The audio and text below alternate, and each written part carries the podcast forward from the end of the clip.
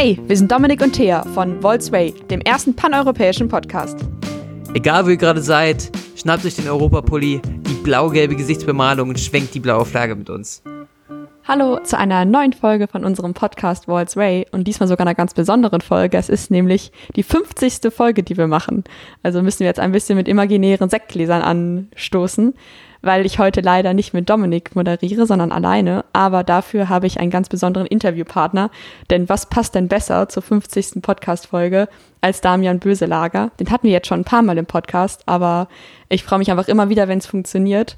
Und wir hatten vor ein paar ähm, Folgen schon mal dazu aufgerufen, dass man uns Fragen schicken kann weil wir nämlich eine QA machen wollten. Und da haben wir jetzt mal so ein paar Fragen rausgesammelt. Und die stellen wir einfach mal an dich, Damian. Erstmal nochmal danke, dass du es klappt und dass du es in deinen vollen Terminkalender gestopft hast. Ja, also super gerne. Vielen Dank, vielen Dank fürs äh, Einladen und ähm, herzlichen Glückwunsch natürlich äh, zum 50. Geburtstag. Ja, fühle mich auch schon ganz alt, auch wenn ich halt nicht von Anfang an dabei bin, aber genau. Da würde ich sagen, fangen wir einfach direkt an mit den Fragen. Ähm, und zwar als allererstes, wie war es für dich anfangs in dem EU-Parlament als Abgeordneter zu sitzen? Also wie hat sich das für dich angefühlt?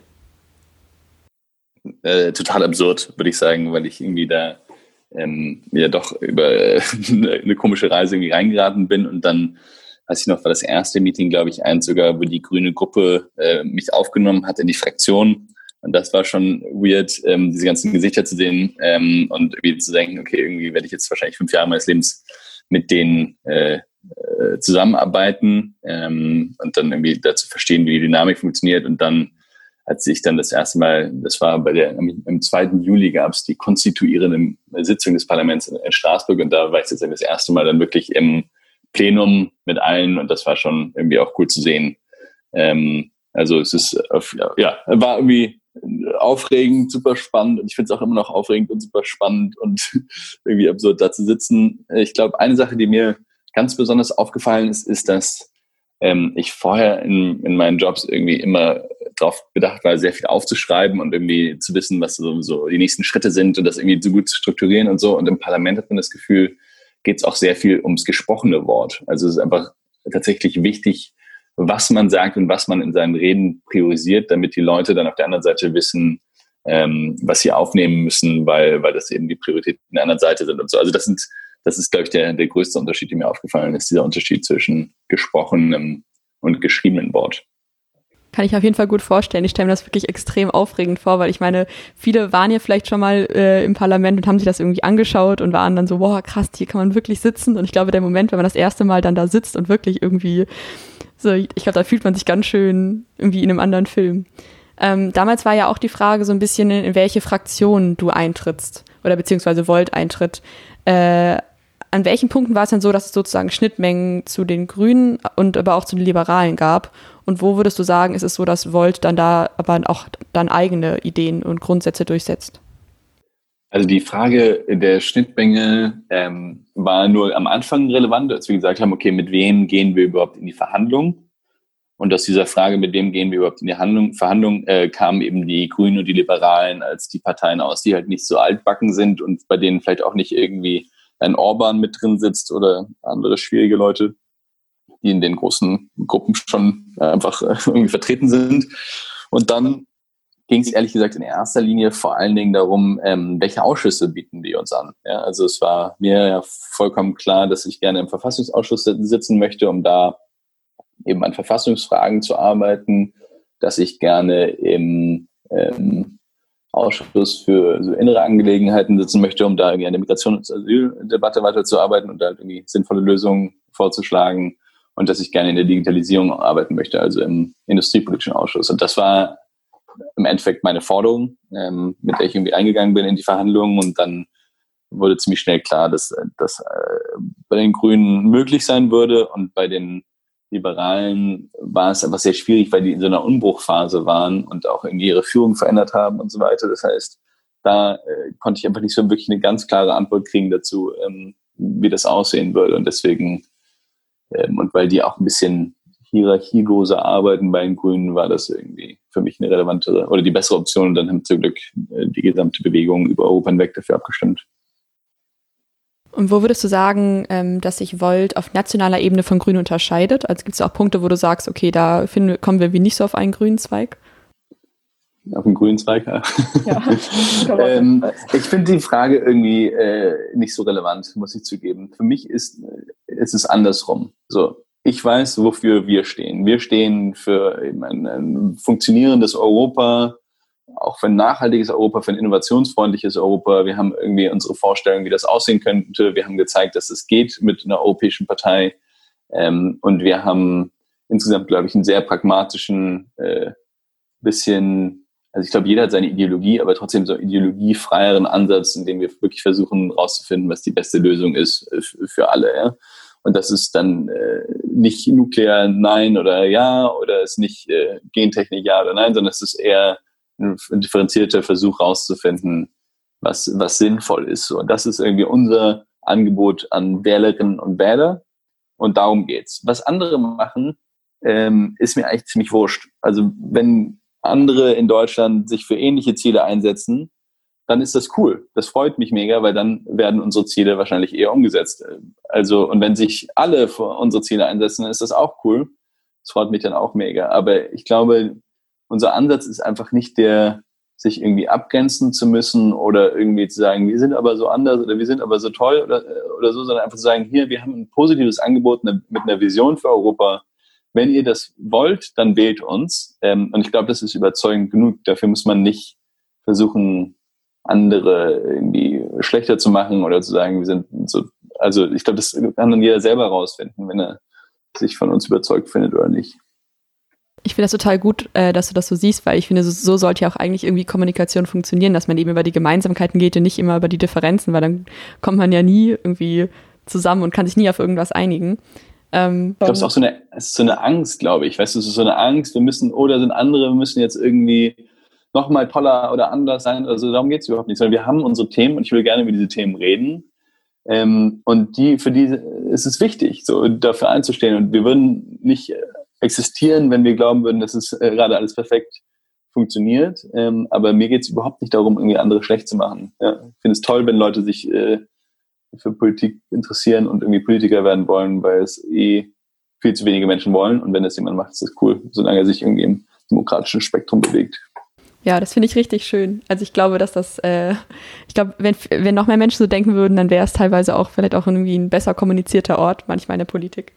Ähm, war es denn so, dass schon, mal, dass schon mal irgendein anderes Mitglied aus dem Europäischen Parlament auf dich zukam und ernsthaft mit dem Gedanken gespielt hat, zu Volt zu wechseln? Also kann sowas passieren, dass jemand sagt, ey, du hast mich so überzeugt mit deinen Ideen, ich möchte jetzt zu euch kommen? Nee, das ist mir noch nicht passiert. Aber ich meine, das ist auch, ähm, das ist auch weird, aber die Leute werden ja über ihre Parteien gewählt. Nicht? Wenn du deine Partei verlässt, dann ist das immerhin auch schon ein ziemlich krasser Schritt.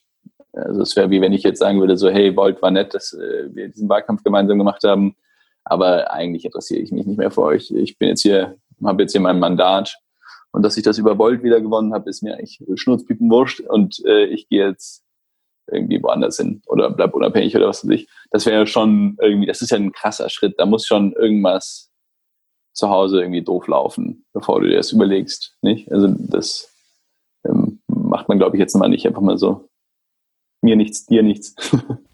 das stimmt. War aber eine ganz witzige Frage, fand ich. Ähm, dann kommt noch, äh, welche bestehende Initiative aus anderen EU-Staaten würdest du gerne am schnellsten in Deutschland umsetzen? Das schwedische ähm, Migrationsgesetz, das sagt, äh, dass wenn du einen Vertrag hast, also wenn dir jemand sozusagen einen Vertrag in Schweden anbietet, dann ist es scheißegal, aus welchem Herkunftsland du kommst oder welches Skill-Level, also ob du jetzt einen Uni-Abschluss hast oder nicht. Du kriegst einfach ein Visum. Das haben die in so einer relativ progressiven Zeit einfach durchgesetzt, dieses Gesetz. Und ich finde das so ultra geil. Es ist halt doppelblind. Es ist nicht diskriminierend gegen dein Herkunftsland und es ist nicht diskriminierend gegen dein, deine äh, sozusagen Ausbildung, sondern es sagt einfach, du hast einen Job, dann kannst du kommen. Und da gibt es natürlich auch Schwierigkeiten, da muss man drüber nachdenken, so, wie kann man dafür sorgen, dass Leute nicht ausgenutzt werden und so weiter. Aber ich finde das so geil, weil die ganze Trend ist eine andere. Der Trend ist, immer zu sagen, okay, wir erpressen, wenn ich das mal so sagen darf, Länder dafür, dass sie ihre Asylsuchenden zurücknehmen, kriegen sie dann irgendwie mehr Visa zugeteilt oder dafür, dass sie uns irgendeinen Vorteil äh, bei, was weiß ich, äh, beim Export geben oder was weiß ich, kriegen sie dann irgendwie mehr Visa zugeteilt und das finde ich irgendwie einen bescheuerten Ansatz. Ich finde, es sollte genauso sein, wie die Schweden das sich mal ausgedacht haben mit Doppelblind. Das klingt echt mega cool. Äh, dann noch eine Frage, die auf jeden Fall für alle extrem relevant ist, und zwar, was man auf jeden Fall in der Parlamentskantine gegessen haben sollte. Also ob du da irgendwelche Essenstipps hast.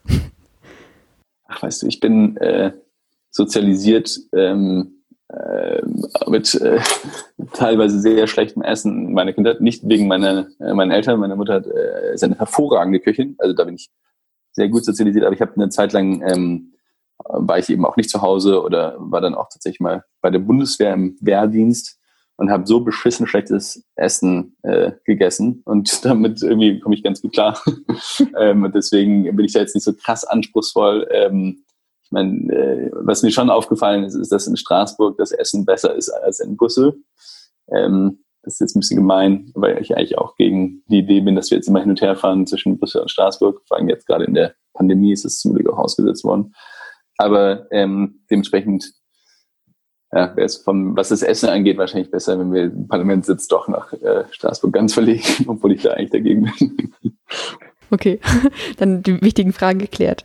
Ähm, und dann noch eine letzte Frage. Und ich würde sagen, das ist die Frage, die, glaube ich, gerade viele am allermeisten beschäftigt, weil nächstes Jahr steht ja die Bundestagswahl an. Und da ist natürlich die Frage, glaubst du, dass Volt es 2021 in den Bundestag schafft? Und wenn ja, würdest du sagen, mit welcher Strategie? Ich habe da jetzt viel drüber nachgedacht. Ähm, und dann habe ich äh, irgendwie über, ich weiß nicht, also über die Zahlen von Nordrhein-Westfalen nachgedacht und dann habe ich über die Landesverbände nachgedacht und dann habe ich über ja, sozusagen unsere Chancen irgendwie versucht, mir das zu überschlagen und so. Und dann habe ich mich dabei erwischt, wie ich irgendwie gesagt habe, ja, mal schauen und so, keine Ahnung. Ähm, aber mir sind ein paar Sachen hundertprozentig klar. Und es ist mir jetzt auch nochmal klarer geworden über das Wochenende tatsächlich. Das erste ist folgendes. Eine Partei ist dafür da, bei Wahlen anzutreten, um zu zeigen, dass sie Gestaltungswillen zeigen wollen. Ja, oder dass sie Gestaltungswillen, Gestaltungswillen hat.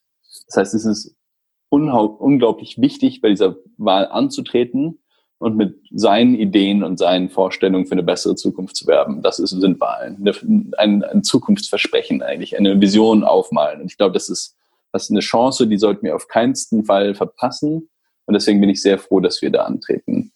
Das ist das Erste. Das Zweite ist, man weiß nie, was passiert. Es gibt im Moment eine große politische Lücke ähm, im, sage ich mal, äh, pragmatisch positiven Spektrum ohne das jetzt weiter verordnen zu wollen, wo wir mit unserer Ernsthaftigkeit und unserem jungen Aufbruch eigentlich sehr gut reinpassen.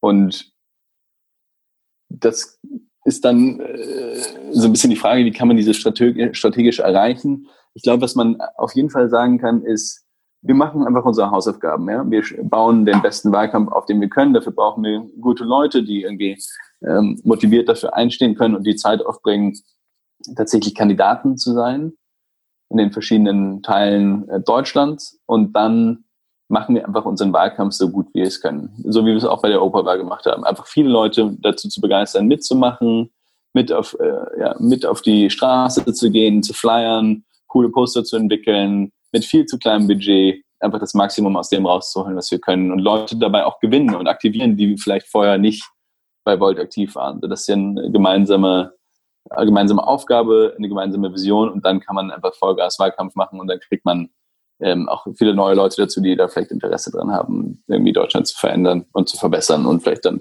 perspektivisch Europa zu verändern. Und dann, und das ist, glaube ich, so die Antwort auf die Strategie. Strategie ist einfach die gleiche wie immer, möglichst sich um die eigenen Leute kümmern und möglichst ähm, versuchen, irgendwie das Maximum aus dem rauszuholen, was viel zu wenig ist.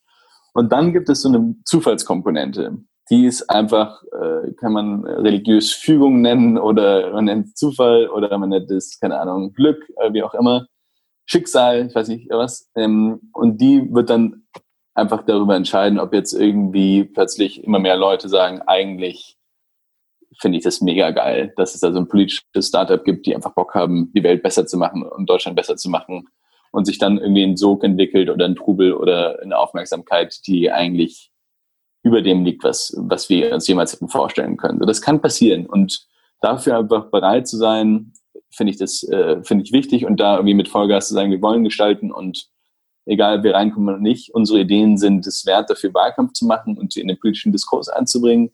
Das finde ich äh, den richtigen Ansatz. Und die dritte Frage ist dann, was passiert am Tag nach der Wahl, wenn wir die Ergebnisse kriegen?